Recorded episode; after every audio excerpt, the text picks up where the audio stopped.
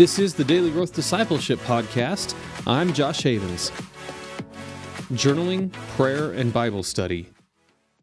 In Chris's struggle to find his identity in Christ, these three spiritual disciplines were instrumental when he used them together to help him find his identity in Christ. As with any spiritual discipline, it's not about practicing them for the sake of practicing them themselves. Spiritual disciplines are a means to an end, and the end of every spiritual discipline is to become more like Christ. So, then tell me a little bit about the spiritual disciplines that have kind of helped you grow and become more like Christ. Is journaling and especially using the daily growth journal has that been one of those that's that's really helped you a lot?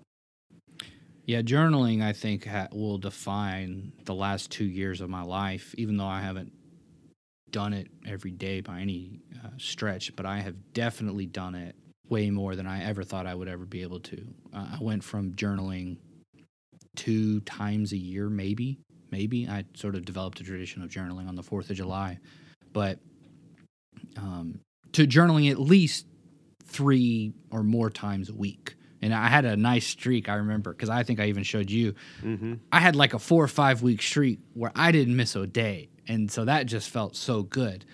Um, not not just for the achievement of it, although that was cool, but it was that it was working. You know that by just taking five or ten minutes to sit down in the mornings and the evenings and and then just jot out a few little things in my journal, I was beginning to see some significant change in my heart. And one of the reasons why I needed the change in my heart was because about eight months after I had gone through the initial creation of the journal, and the timeline is sort of messy here, um, my mom passed away, and uh, she she took her own life, and I entered the hardest period that I had ever gone through.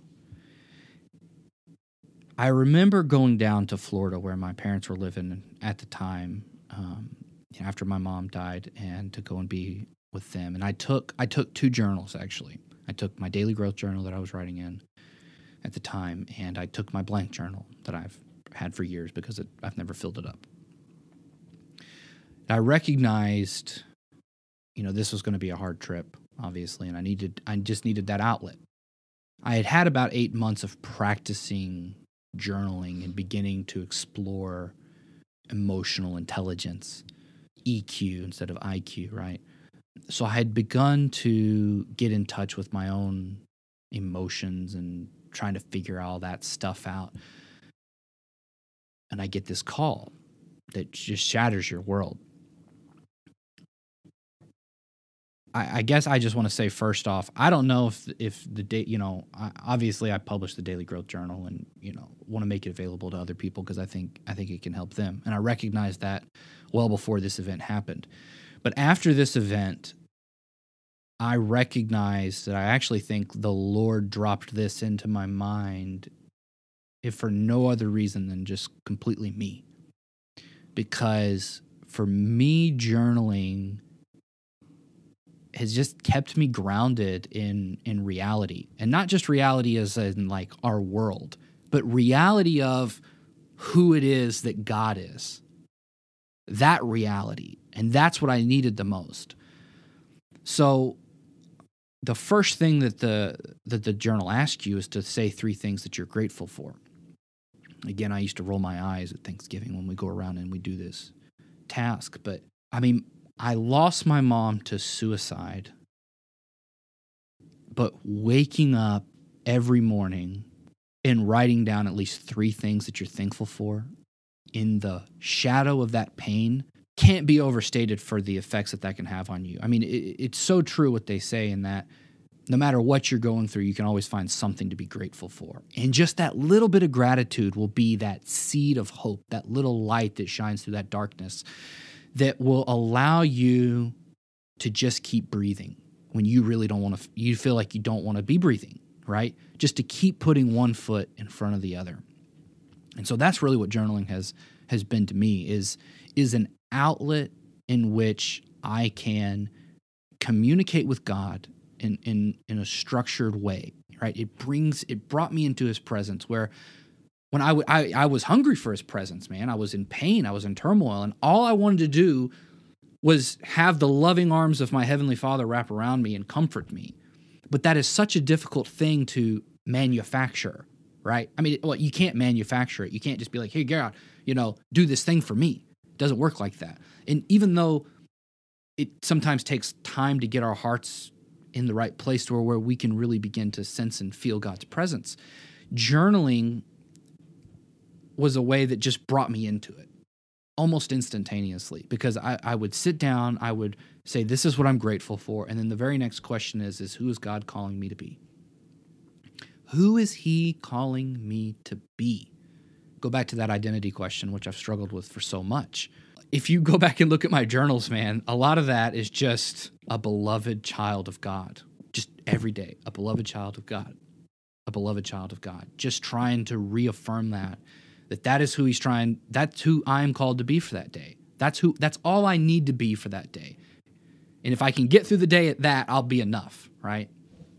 And so yeah i know journaling is sort of cliche as far as the dear diary thing and and what it can do for you but really what journaling has represented to me for the last almost three years now is a way to listen and connect with God in, in a completely different way because of course I was, you know, praying and, and scripture is is the anchors, right? They're your go-tos. But there's something so much more concrete about writing down your thoughts and your prayers in a journal.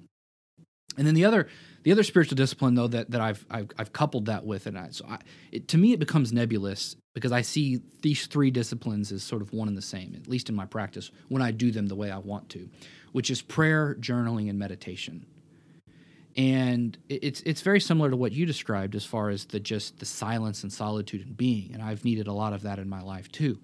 But the contemplative element of trying to lean into those things of the gratitude and especially of of my identity who God is calling me to be has been so profound.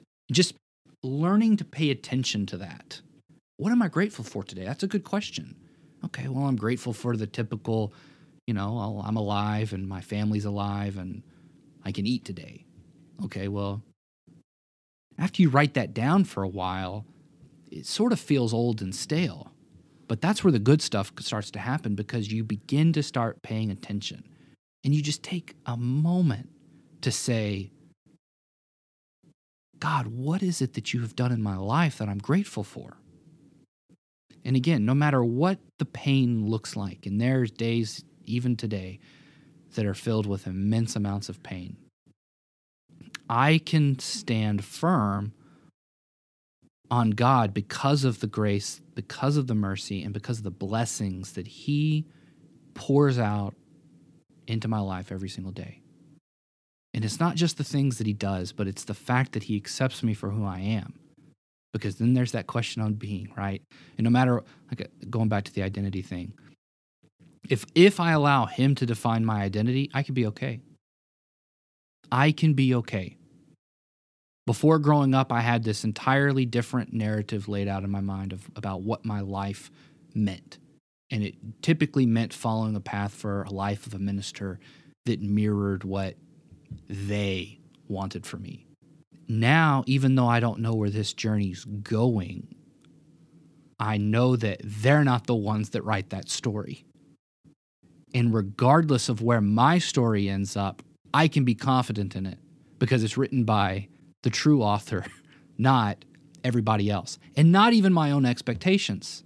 Because, by the way, I love what you say about the antagonist. For me, recognizing that I'm the antagonist just means get out of the way. It, it, it creates a very clear metaphor for why it's so important for us to die to ourselves. The antagonist has to die so that the protagonist can win. And in this case, the protagonist is fighting for my very life. So I need to get out of the way. and then I can let my identity in everything that I do, my ministry, whatever it might be, flow from that. It's just, it, it, I don't know. It's a beautiful thing to me. I'm grateful for it. Thanks for listening to this episode of the Daily Growth Discipleship Podcast. If you found our stories encouraging, please be sure to share them with someone else who may be going through similar situations in their own life. Be sure to subscribe for free over at dailygrowthdiscipleship.com, or you can subscribe on Apple Podcasts, Google Podcasts, and Spotify.